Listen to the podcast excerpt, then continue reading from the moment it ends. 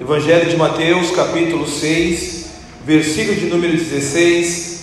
A palavra do Senhor diz assim: Quando jejuares, não mostre aparência triste como os hipócritas, pois eles mudam a aparência do rosto, a fim de que os outros vejam que eles estão jejuando.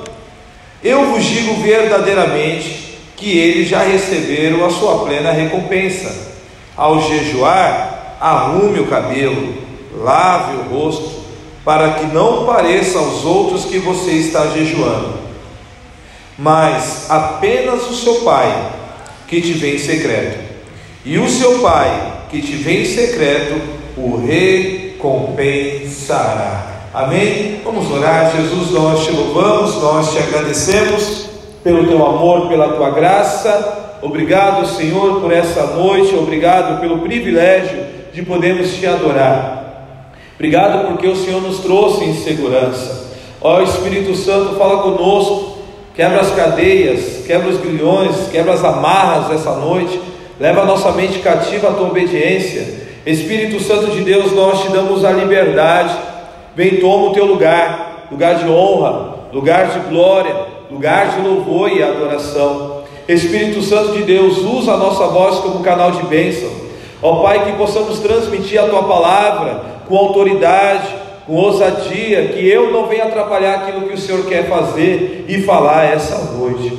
Pai, nós repreendemos todo espírito que não confessa o Teu nome, que saia dessa casa agora em nome de Jesus, e que o Senhor tenha liberdade de administrar o nosso coração.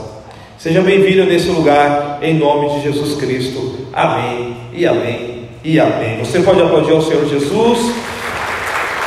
Aleluia. Glória a Deus. Você pode se assentar, por gentileza. Queridos, hoje é uma quinta-feira da vitória. Quem veio buscar a sua vitória, dá uma glória a Deus aqui. Amém, queridos. Quinta-feira da vitória. E uma das coisas que nós precisamos aprender como cristão, como lavados no sangue do Cordeiro, como redimidos, como justificados, né? Uma das coisas que nós precisamos aprender como filho de Deus é que nós estamos em uma batalha espiritual. Nós estamos em guerra. E muitas vezes nós esquecemos que nós estamos em guerra. Jesus mesmo, ele falou assim: Olha, eu não vim trazer paz, eu vim trazer espada.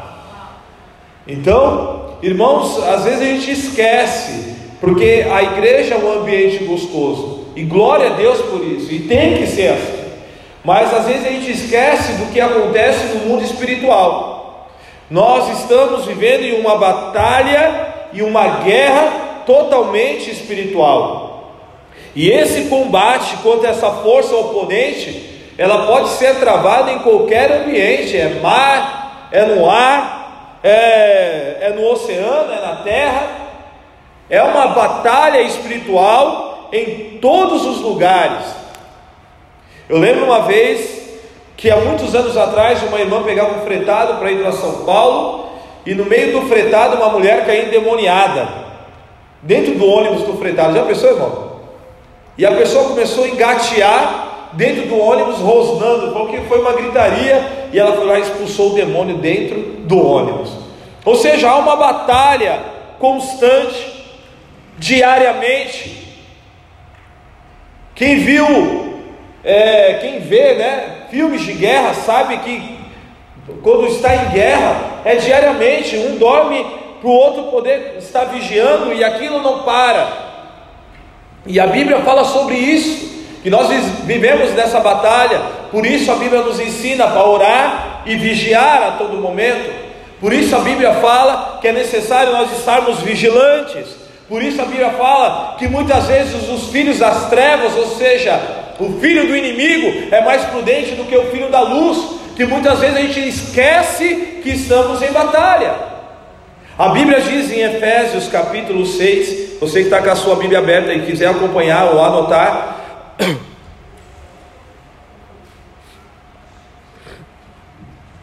Efésios capítulo 6, o versículo 12 diz: pois a nossa luta não é contra os seres humanos, mas é contra os poderes e autoridades, contra os dominadores do mundo das trevas, contra as forças espirituais do mal nas regiões celestiais.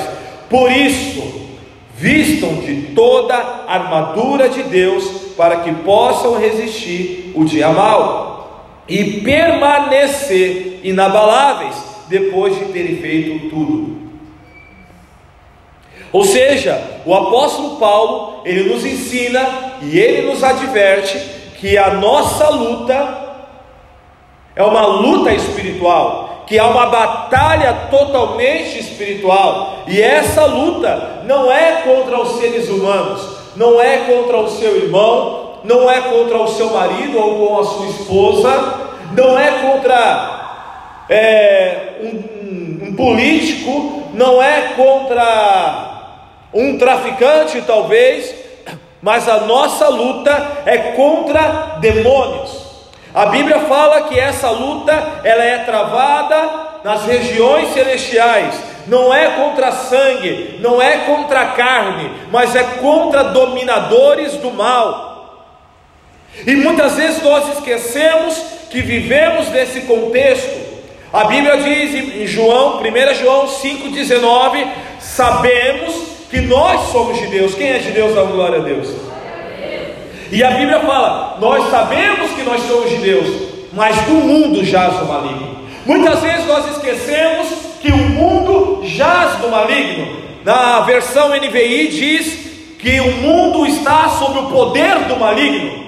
E muitas vezes nós esquecemos que o nosso irmão, ele diz lá, nosso irmão João, ele diz: quem ama o mundo, o amor do Pai não está nele. E muitas vezes nós esquecemos disso, que se o mundo jaz no maligno, e muitas vezes eu estou esquecendo, estou amando o mundo. Tem muito cristão que está amando o mundo, está debaixo de um poder demoníaco do mundo, porque o mundo jaz no maligno.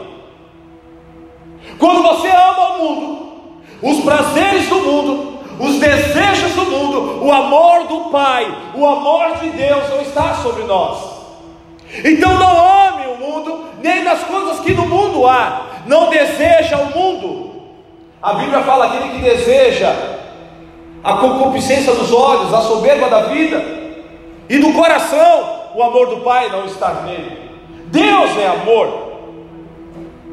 E o amor de Deus é o amor de ciúmes, porque Ele não quer que você se machuque, e por isso a palavra de Deus nos adverte: não ame o mundo nem das coisas que nele há. E se o mundo jaz no maligno, se o mundo está sob o poder do inimigo, ou seja, o diabo ele começa a atuar em vidas. Quantas pessoas hoje estão vivendo debaixo de poderes demoníacos? Quando Jesus pisou nessa terra, o que ele mais fez foi libertar pessoas de poder demoníaco. E uma das coisas que o diabo veio fazer é matar, roubar e destruir. E quando uma família, quando uma vida, quando uma pessoa está debaixo de um poder demoníaco, o diabo ele vai querer matar. Ele vai querer destruir, ele vai querer roubar, essa semana nós vivemos um momento mais triste de uma menina de 10 anos. Durante quatro anos foi abusada pelo seu tio. Pastor Neil Barreto, ele colocou algo muito forte. Eu até compartilhei isso nas minhas redes sociais. Que opção nós tivemos a não ser a morte. Aquele homem matou aquela menina, as suas emoções, arrebentou com ela. Aquele bebê não teve culpa, porque a Bíblia fala que desde o ventre do, do embrião, Deus conhece todos os nossos dias, está lá no Salmo 139. Salmo 139, 139, a Bíblia fala que o Senhor, desde o Antes de eu ser formado, Deus já conhecia a minha história e Ele escreveu toda ela. E aquela criança, sem culpa, morreu. A Bíblia diz: se você faz alguma coisa aos pequeninos que me amam, fazer desviar deles é melhor amarrar uma corda no pescoço e se matar. Morte. A única opção foi a morte. O pecado desse homem ecoou os quatro cantos das nossas nação, da nossa nação e do mundo. O pecado gera morte. O pecado vai levar à morte. E a decisão do pecado, morte. A única opção. Que ponto nós chegamos? De nós escolhermos a morte. Em todos os aspectos, a morte foi a única opção. Demônios que atuam na vida, atuam em bairros, que atuam em cidades, que atuam em estados e países. Você sabia que há dominadores? Porque você acha que nas esquinas são entregues oferendas? É para um algum dominador daquele bairro. Por isso você não entende porque um bairro, às vezes, ele continua daquele mesmo jeito. Parece que nada acontece. Entra ano e sai ano, as casas, nem carro passa no muro, nenhum carro. O espírito de miséria. Porque demônios, eles atuam em pessoas, em regiões. Certa vez estava na sede, era um final de campanha. Saudade das campanhas, né, irmão? Nosso corredor aqui, colocar a mão, orar. Aquela aglomeração espiritual, aleluia. Eu lembro que era final de campanha. Viu um, um rapaz lá do Catiapã, falou assim: Rogerinho, pelo amor de Deus, vim orar na casa, na minha casa. O meu cunhado está lá, ele tomou duas doses de azepam na veia. E o camarada não dorme. Ele está dando cabeçada na parede. Ele fala com uma voz diferente. A gente está com medo dele. Eu falei, é.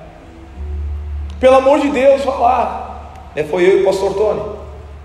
Quando chegou lá, tinha mais de 40 pessoas na porta da casa. Uma gritaria. A gente parou o carro um pouco distante. Daqui a pouco nós escutamos um grito lá de dentro dizendo: o que, que vocês vieram fazer aqui? Vocês não são convidados, pode ir embora. Falei, ah, já sabemos quem é que está aí.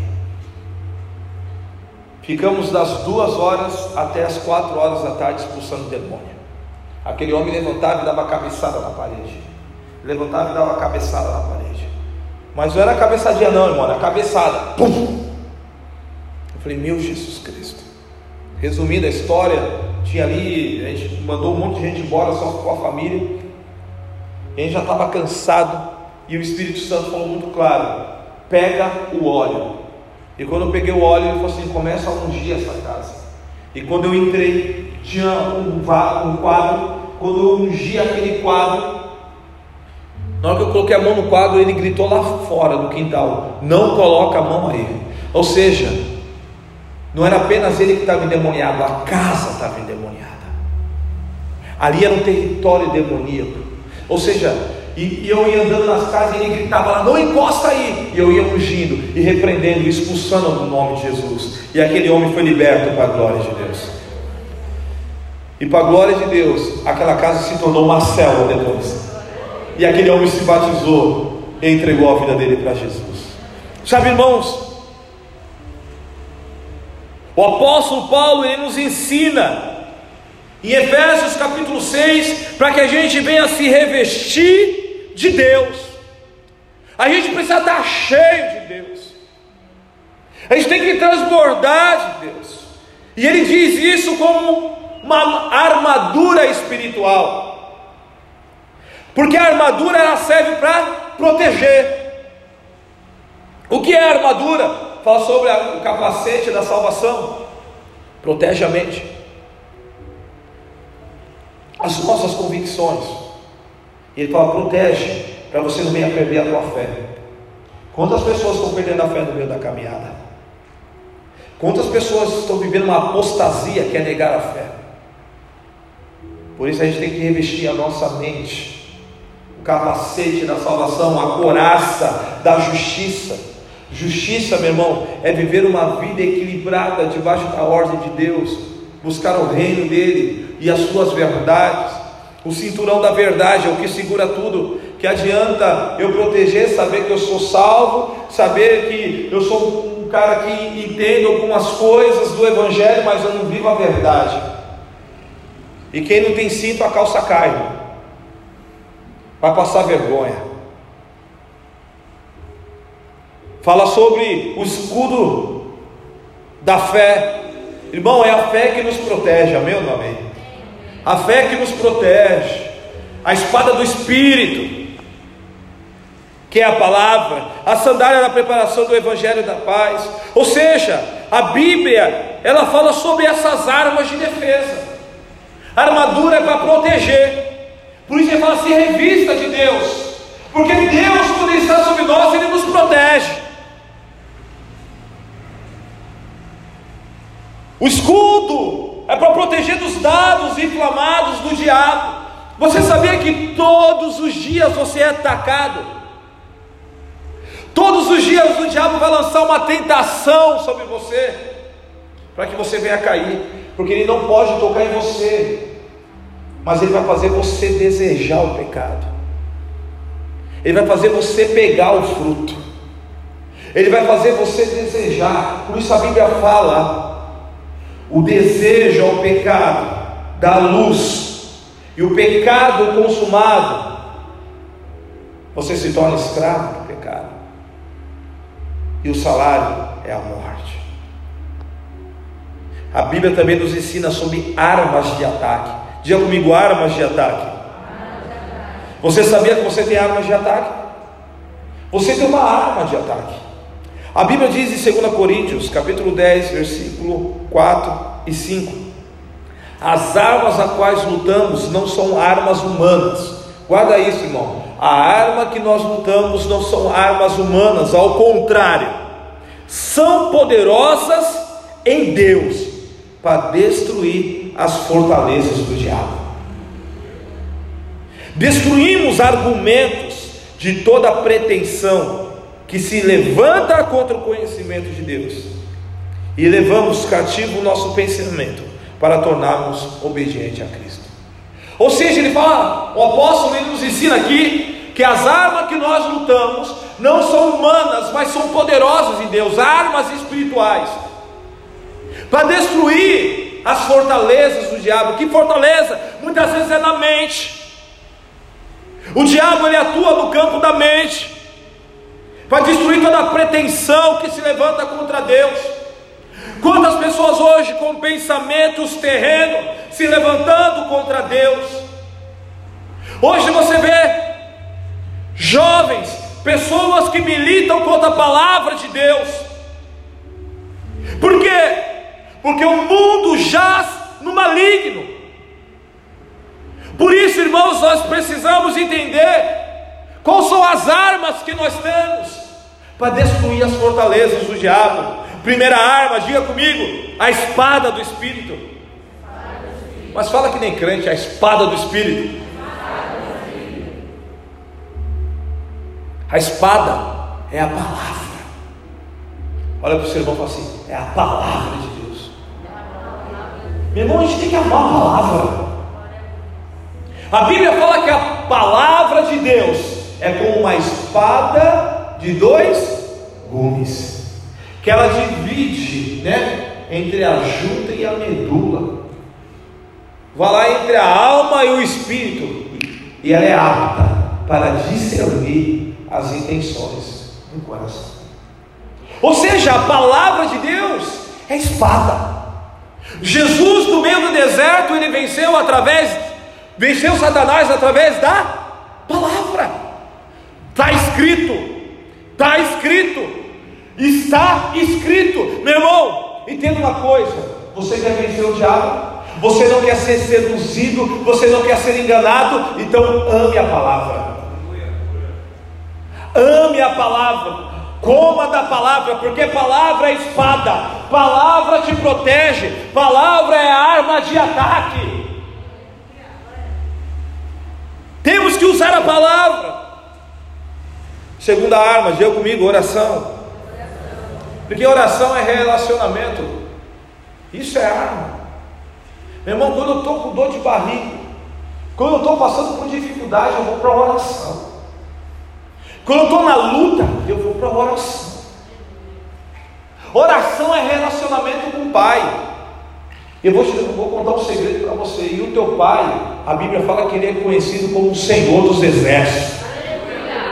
Meu irmão, quando o, pau tá, o bicho está pegando, o que, que eu faço? Pai, Pai, me ajuda. Tu és o Senhor dos Exércitos.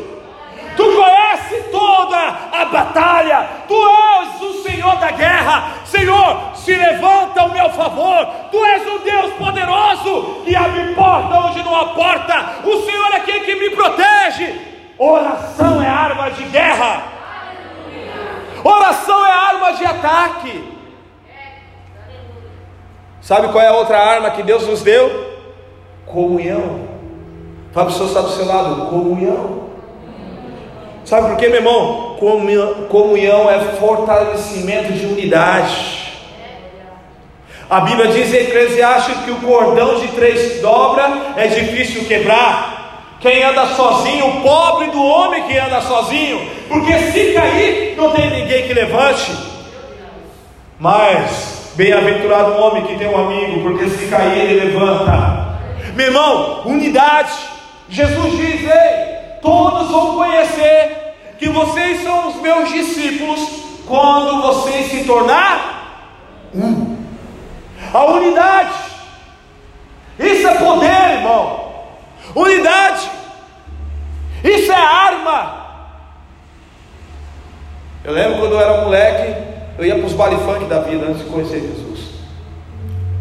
Quando tu estava sozinho, tinha os caras que pagavam saco. Mas quando tu andava com a galera, quando viu um lado A, lado B, irmão, o é lado A. O... Ah, meu irmão, aí tu ficava forte. Unidade. Lembra no colégio, quando tu ia para o colégio? Alguém mexia contigo, tu ia para a turminha, ó, mexeu comigo. Quem mexeu? Só até o, até o Michael Jackson naquele. Lembra daquele filme do Michael Jackson, que o clipe? Eu lembrei porque esses dias eu fui no mecânico e estava dando. Eu lembrei. Te dá coragem. Porque é unidade, você não está sozinho. Irmãos, a arma que Deus nos deu foi unidade. O que, é unidade? É falar a mesma coisa? Sim ou não? É ter a mesma intenção no coração. Cada um aqui tem um pensamento. Mas o que nos une é a palavra, é Jesus. E a gente não pode barganhar. A gente não pode barganhar a palavra. A gente não pode terceirizar a palavra. A gente não pode diluir a palavra. Por isso a Bíblia fala que o ímpio, aquele que é uma das definições de ímpio, quem vive piedade, quem conhece a verdade e não pratica, ele não habita na congregação do santo. Por isso você vê muita gente que estava na igreja e não está mais. A pessoa vai embora, não deu nem um tchau, você nem sabe. Sabe por quê? Conhece a verdade, mas não vive palavra, não vive a verdade. Conhece a palavra, mas não vive a palavra. Até escreve, até pronuncia a palavra, mas aquilo não tem efeito nenhum no seu coração. Porque a árvore é conhecida pelo fruto. Então isso são armas de unidade. É quando nós entendemos a palavra e vivemos a palavra. Você já viu um exército? Quando ele ouve a voz de um general, sentido, todo mundo tem que ficar, irmão. E não mexe, mexe para ver. Para tu ver o que acontece. Quem serviu o quartel sabe. Seu mocorongo. Por que tu está mexendo? Por causa de você vai todo mundo pagar. Quem serviu o quartel aqui? Não é assim? Tu mexeu? Vai pagar. Quem já viu o BOP aqui? Já viu o BOP? Está dormindo? Segura aqui a granada.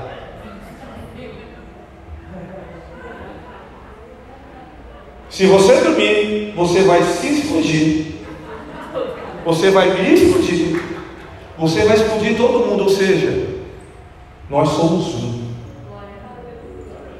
Nós somos um. Então, ou você desfruta disso aqui, ou você fica acordado e vigia com a gente, ou tu vai matar a gente. Por isso a Bíblia fala que o ímpio não fica na congregação do justo. Você já viu Bob quando fala assim? 02, eu sei que tu é corrupto. Tu é corrupto, tu não vai ficar, pede para sair. Pede. Pede para sair. E o diabo faz isso. Eu sei, eu sei que você fez. Eu sei. E você não se arrependeu, seu miserável. Pede para sair. Pede para sair. Ele não consegue. Ele volta de novo para o pecado. Sabe, irmão? Exército é unido. Você já viu aquele filme quando tem alguém que trai alguém da corporação? Como é horrível. Você já viu aquele filme quando o cara trai e fala, miserável traidor. As séries da Netflix aí, agora na pandemia a galera viu muita, um monte de série. Tem algumas séries que tu vê que o cara trai e tu fala, mano, que sem vergonha, miserável, merece morrer mesmo. Porque traiu. A outra arma que a Bíblia nos ensina é jejum. Diga comigo, jejum. E essa noite eu gostaria de falar um pouco mais sobre jejum. Eu creio que boa parte da igreja às vezes é dividida a respeito do que é o jejum. Às vezes a gente vive dois extremos, aqueles que não dão valor nenhum para o jejum, e outros que até excedem, né? Tudo é jejum, é jejum para lá, jejum para cá, jejum de tudo que é jeito. Mas eu acredito, irmãos, que Deus essa noite ele quer despertar em nós uma compreensão prática desse princípio, porque isso é uma arma para nós, e ele nos ajuda, que sem dúvida, isso vai mudar a nossa vida de uma forma poderosa, quando nós começarmos a aplicar o jejum da maneira que deve ser aplicado, um jejum regado de arrependimento, porque tem muita gente que jejua, mas não muda de vida. Por isso sabia falar, o jejum que eu quero é esse. Mas o jejum que eu quero é que vocês venham desatar as cordas da impiedade. É ajudar aqueles que precisam. Porque o jejum verdadeiro, ele muda o nosso coração. A prática do jejum é uma recomendação bíblica. E ela traz princípios que nós precisamos entender e praticar esses princípios. Tem vários tipos de jejum, para que você venha entender. Tem o jejum normal, que é aquele que você se abstém do sólido, né? Mas você e do líquido você só toma água. Esse é o jejum normal, que você só toma água, você e outro tipo de bebida e tal, e comida você abre mão. Tem o jejum absoluto, que é aquele jejum que é água, sem água, sem nada, é no seco. Esse também você não pode ficar muito tempo, porque senão você desidrata. Mas a Bíblia nos ensina, e o resto, irmão, é jejum de chocolate. Isso não é jejum, é dieta. Jejum de televisão, irmão, isso aí não é jejum, isso aí é sabedoria. Então entenda uma coisa, irmão. Você pode colocar propósito, ó, vou fazer um propósito com Deus, mas não denomina como jejum. Que nós falamos, que nem nós falamos aqui, jejum de Daniel. Não é jejum de Daniel, é o propósito de Daniel. A gente denomina como jejum, mas é o propósito que Daniel fez. Ele propôs no seu coração. Então, meu irmão, jejum é você se abster da alimentação. E quais são os benefícios que o jejum traz?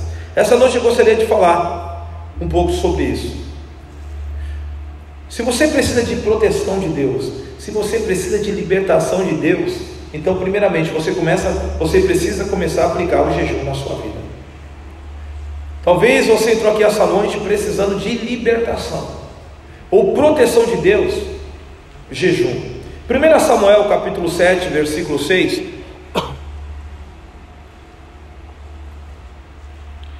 Quando eles se reuniram em Mispa, tiraram a água e derramaram perante o Senhor.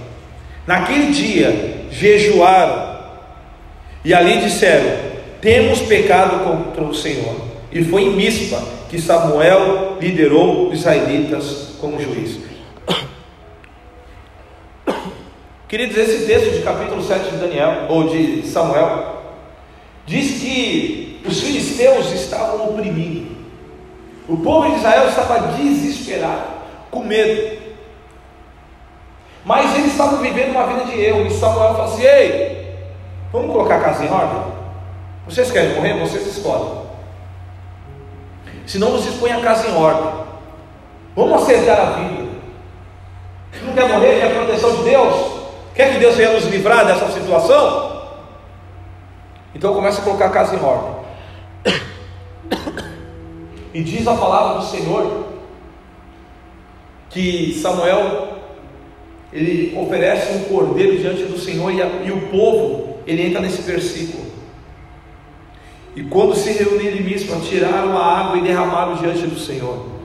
E naquele dia jejuaram ou seja, meu irmão, eles se arrependeram e aplicaram um jejum. E diz que nós temos pecado contra o Senhor. Meu irmão, o jejum ele tem que ser regado de arrependimento. Jejum tem que ser regado de mudança de postura. O que é o arrependimento? É voltar para o lugar certo. É voltar para o ponto inicial. Qual é o ponto inicial, meu irmão? o Verbo. É o início de tudo. É em Jesus Cristo. Arrependimento é você voltar a Cristo. É na cena do Calvário. E aí, meu irmão, eles se arrependeram. E diz que Deus, irmãos, quando eles se arrependem, eles jejuam, começam a jejuar, diz que Deus trovejou. Lá, no, lá nos filisteus, meu irmão. Deus é assim. Quando você reconhece, quando você busca Deus, quando você reconhece o seu erro, você aplica o jejum diante do Senhor. Fala, Deus, eu não vou comer nada, até o Senhor mudar essa situação. Eu quero matar a minha carne, eu quero ouvir a tua voz. E diz, meu irmão, que trovejou lá no território dos inimigos, no acampamento. E Deus deu vitória para o povo de Israel. E se você ler esse capítulo 7, Samuel pega uma pedra e colocou lá, Ebenezer. Até aqui nos ajudou o Senhor. Aleluia.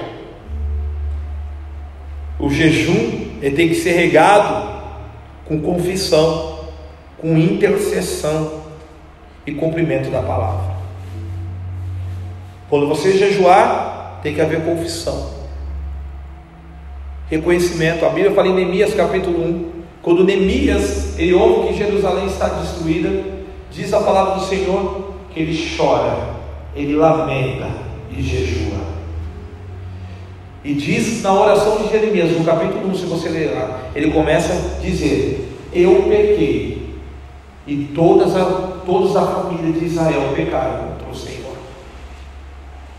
Senhor, tem misericórdia daqueles. Ele começa a interceder e ele vai cumprir a promessa. Ele vai cumprir aquilo que Deus mandou, foi reconstruir o muro. Meu irmão, entenda uma coisa: o jejum, quando você começa a aplicar o jejum na sua vida, meu irmão, isso vai gerar em você confissão de pecado, vai levar você a ser um intercessor e vai levar você a cumprir aquilo que Jesus mandou você cumprir.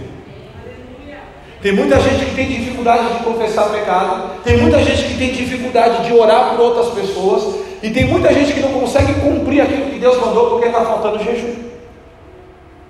Porque o jejum ele mata a nossa carne. A nossa carne grita. Jejum ele nos livra. Você sabia disso? Ele traz livramento. A Bíblia diz em Esther, capítulo 4, versículo 16. Olha que diz: Vamos reunir todos os judeus que estão em Suzã e jejuem em meu favor. Não comam, não bebam durante três dias e três noites. Eu e a minha criada também jejuaremos com vocês. Depois disso, irei ao rei, ainda que seja contrário à lei. E se eu tiver que morrer, eu morrerei. Meu irmão, pensa numa mulher corajosa da gota. Pensa numa mulher que arrisca a faca. Essa mulher aqui, irmão. Hoje a gente vê crente, olha. Irmãos, a sua nação estava para ser exterminada. Se você ler, o livro de Esther, a nação dela estava para ser exterminada. E você vê lá Mardoqueu, o tio dela e aquela coisa toda, fala, meu Deus do céu, a gente vai morrer, como que vai ser dela? Calma aí. E Mardoqueu só dando a direção para ela, ela assim: Ei, jejue vocês três dias e três noites pela minha vida. Eu também vou jejuar. Tu vê, meu irmão? Ela não hesita, ela não foge, ela falou: Eu vou jejuar também. Eu e a minha criada. Se ela não quer, ela não olha. É jejum para ela também. E eu vou jejuei. Eu sei que é contra a lei. Mas se eu tiver que morrer, eu morrerei. Sabe o que é isso, irmão? convicção. Jejum te dá coragem. Jesus, jejum te traz livramento. Não apenas livrou ela, mas livrou toda a sua nação. Meu irmão, se nós queremos viver coisas diferentes na nossa terra, está na hora de começar a jejuar. A gente tem que começar a orar pela nossa terra, orar pelo nosso país. Se está essa bagunça no governo, se está essa bagunça na, na educação, se está essa bagunça. Irmão, a nossa guerra não é contra seres humanos, é com, com dominadores, protest, dominadores príncipes, protestados da região celestial. A nossa guerra é lá, é lá que a gente trava, é lá que o bicho tem que pegar, irmão. Deve tu ver crente indo para o Facebook. Ah! Eu conto ou vocês contam?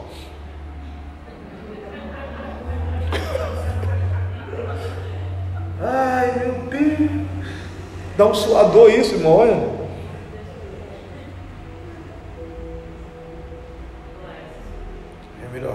Pular. Olha, deve ter calor. Mano. Bus.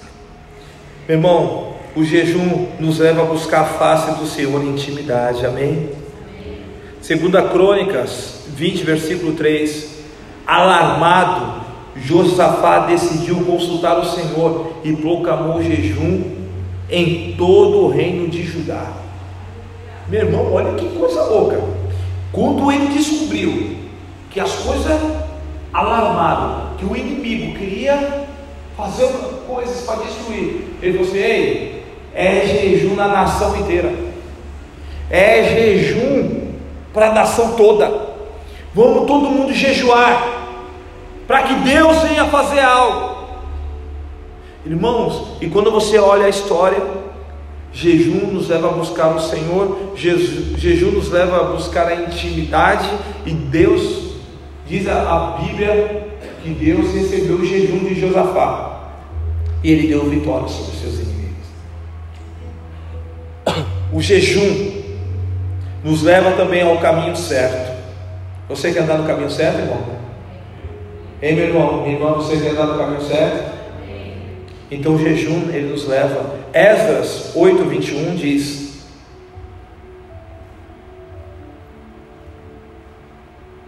Ali junto ao canal de Avá, proclamarei um jejum, para que nós nos humilhemos diante de Deus e que lhe pedisse uma viagem segura para os nossos filhos, como todos os nossos bens. Aqui Esdras Ele, ele falou assim: Eu vou aplicar um jejum para a gente se arrepender. Irmão, tem hora que a gente tem que fazer um jejum só para a gente se arrepender, para pedir nada para Deus. Ele pediu um jejum para se arrepender, para Deus proteger os seus filhos. Eu pergunto para você, mãe, você, pai, você jejua pelos teus filhos? Você jejua pelos teus filhos para Deus proteger eles? Você jejua para os teus filhos assim, Senhor, cuida do meu filho e da minha filha, cumpra as suas promessas da vida deles. Senhor, não deixa que eles não se enganados com amizades mundanas. Protege a vida dos meus filhos. Senhor, é a minha herança. Eles levam o meu sangue. Eles levam o meu DNA. Eles levam um legado. Eles levam uma promessa. Eles são resposta para uma geração. Esdras, ele aplicou o jejum. É tempo de arrependimento. É tempo de orar pelos filhos. Jejum, ele nos põe no caminho reto.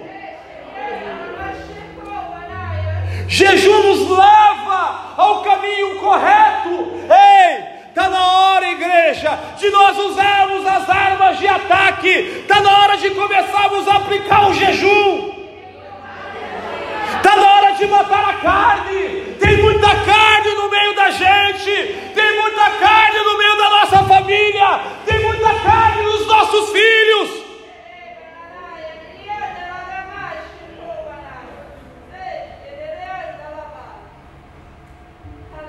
O jejum nos leva ao arrependimento. Jonas 3,5 diz: Aos ninivitas creram em Deus, e eles proclamaram um jejum, e todos eles, do maior ao menor, se vestiram de pano de saco. Irmão, quando Jonas começou a pregar para aquele povo, os ninivitas, povos cruéis que matavam pessoas, promíscuo, mas quando a palavra de Deus entra no coração deles, dos ninivitas, eles creram em Deus e diz que eles mesmos proclamaram o jejum. Sabe por que eles entenderam? Até quem é um pecador entende o poder do jejum. Até quem vive numa vida de piedade sabe que é necessário nós pararmos diante do Eterno. Jejum nos leva a arrependimento. Jejum nos leva a uma mudança de postura e diz que todos aqueles do maior ao menor se arrependeram. Porque o arrependimento é para criança, é para adolescente, é para jovem, é para adulto, é para velho. Todos nós temos que nos arrepender diante do Eterno. O jejum nos leva ao arrependimento. O jejum nos põe no lugar correto. O jejum faz nós ouvirmos a voz de Deus. E tem situações que só mudam na nossa vida através do jejum. Mateus 17, 21 diz: Mas essa espécie só sai, essa espécie de demônio só sai com oração e com jejum. Meu irmão, tem demônios que só vai ser destronado da sua família, da sua cidade, do seu bairro, do nosso país, através do jejum e da oração. Tem coisa que não sai fácil, não, irmão. Tem situação que não muda, porque está faltando jejum. E você fala, meu Deus do céu, a pessoa sabe que está errada, a pessoa sabe que está vivendo uma vida errada, ela sabe que está no caminho errado, ela tem a consciência de por que não sai? Só com jejum de oração. Jejum é uma arma. Eu gosto de uma afirmação de Kenny Heiger que diz assim acerca do jejum: o jejum não muda Deus, o jejum não muda Deus, ele é o mesmo antes, durante e depois do jejum, mas jejuar, mas jejuar mudará você, vai ajudar a manter-se mais suscetíveis ao Espírito de Deus. Quando nós jejuamos, Deus ele vai mudar. Ele continua Deus, ele continua sendo Deus. Ele vai continuar reinando. Não é porque eu jejuo que Deus vai falar, ai, ai que bonitinha. Não está com fome. Olha como ele está com fome, vai desmaiar ele, olha lá, meu Deus. Olha Miguel, Miguel, Miguel, ele vai desmaiar, Miguel. Ai meu Deus. Manda o anjo lá, Miguel. Vai lá, vai lá, vai lá, vai, vai. vai. Fala assim. Não, irmão. Não. Jejum não vai mudar Deus. Vai mudar a gente. A gente vai começar a ouvir mais a voz de Deus. Por que José foi jejuou? Para ouvir a voz de Deus. Por que Esther jejuou? Para ouvir a voz de Deus como ela deveria prosseguir diante do rei. Deus quer que a gente venha ser mais suscetíveis à voz dele. Para entendermos, para tomar decisões corretas na nossa vida. Jesus, irmãos, ele começou o ministério dele na onde? No deserto. Jejum, irmão. 40 dias dentro do deserto. E tem uma coisa, a Bíblia fala lá no livro de Josué: consagrai hoje, porque maravilhas farei amanhã. Então você quer ver coisas grandes amanhã, então começa hoje. Quer viver coisas boas amanhã, começa hoje. O problema, irmãos, é que a gente tem a mente muito limitada. A nossa mente é muito pequena, porque a gente só vê o hoje. A gente só vê aqui agora. Lembrei até daquele jornal, né? Os mais antigos aqui agora. Né? A gente só quer aqui agora. A gente não olha lá na frente. A gente não pensa lá na frente. Nós somos limitados. Mas a Bíblia fala que aqueles que esperam no Senhor renovarão as suas forças. A Bíblia fala que aqueles que esperam no Senhor voarão como águia, meu irmão.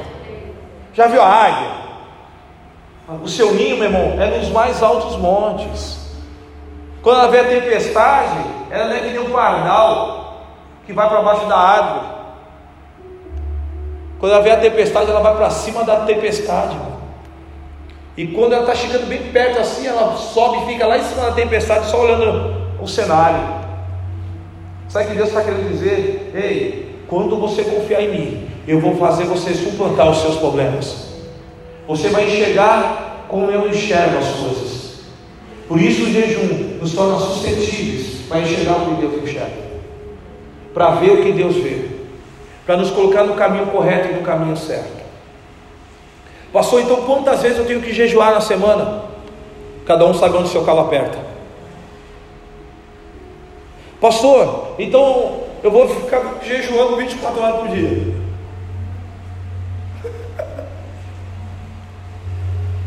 Irmão, cada um sabe. Mas eu, o que eu quero despertar em você essa noite. Nós fizemos uma enquete no nosso grupo do Telegram E mais de 48, 48 pessoas não têm costume. Isso em 80, 80 e poucas pessoas que participaram da enquete que nós fizemos. 17, 84 pessoas participaram da enquete. 17, isso é uma enquete anônima. 17 pessoas jejuam uma vez por semana. Duas pessoas, duas vezes por semana nove pessoas mais vezes na semana. 15 pessoas uma vez no mês. E 41 pessoas não jejuam. Sabe, irmãos? Sabe que nós precisamos entender essa arma que nós temos à nossa disposição. Muitas coisas podem mudar na sua vida. Muitas coisas podem mudar no seu casamento. Muitas coisas podem mudar no seu trabalho. Muitas coisas podem mudar na sua vida ministerial, na sua vida profissional, se você começar a usar a arma certa. O problema é que muitas vezes está usando a arma errada, está usando a boca. E o jejum é fecha a boca. Que Deus nos abençoe e nos guarde. E que faça resplandecer a sua luz sobre nós. E que Ele tenha misericórdia de nós e nos abençoe. Amém? Fique de pé. Vamos orar.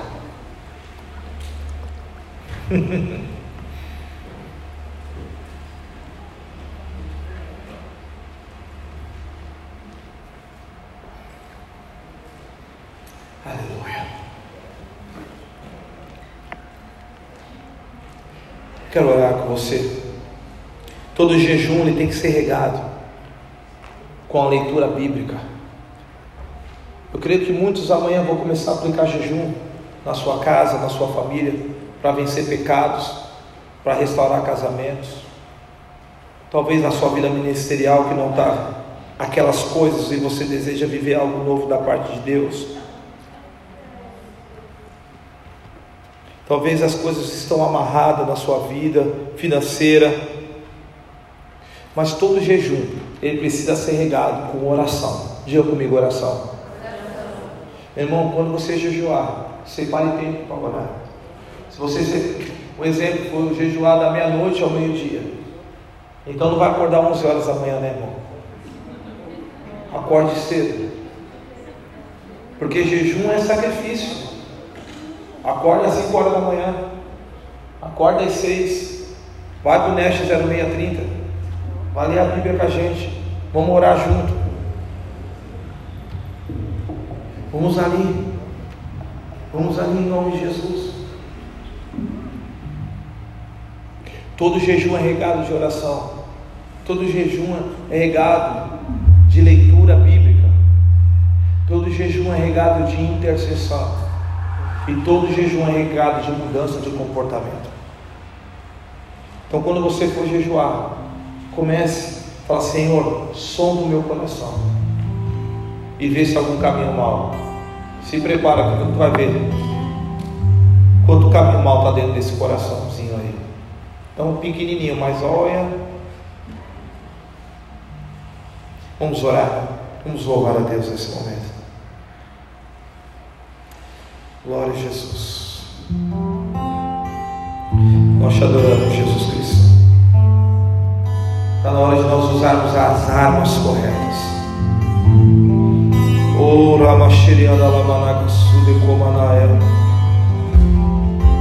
Oh, Espírito de Deus. Oh, Espírito Santo.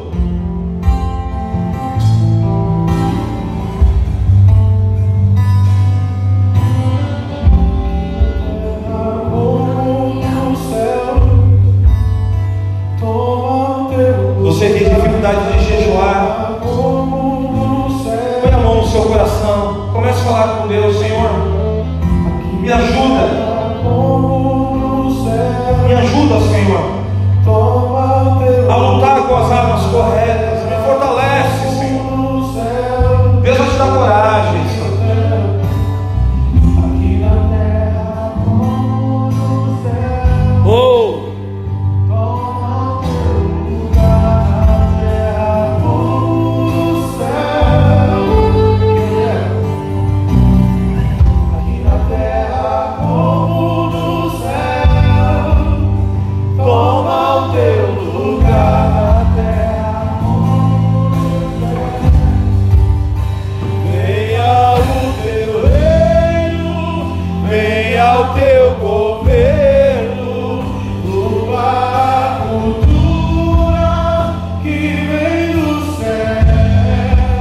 cultura do céu, meu irmão.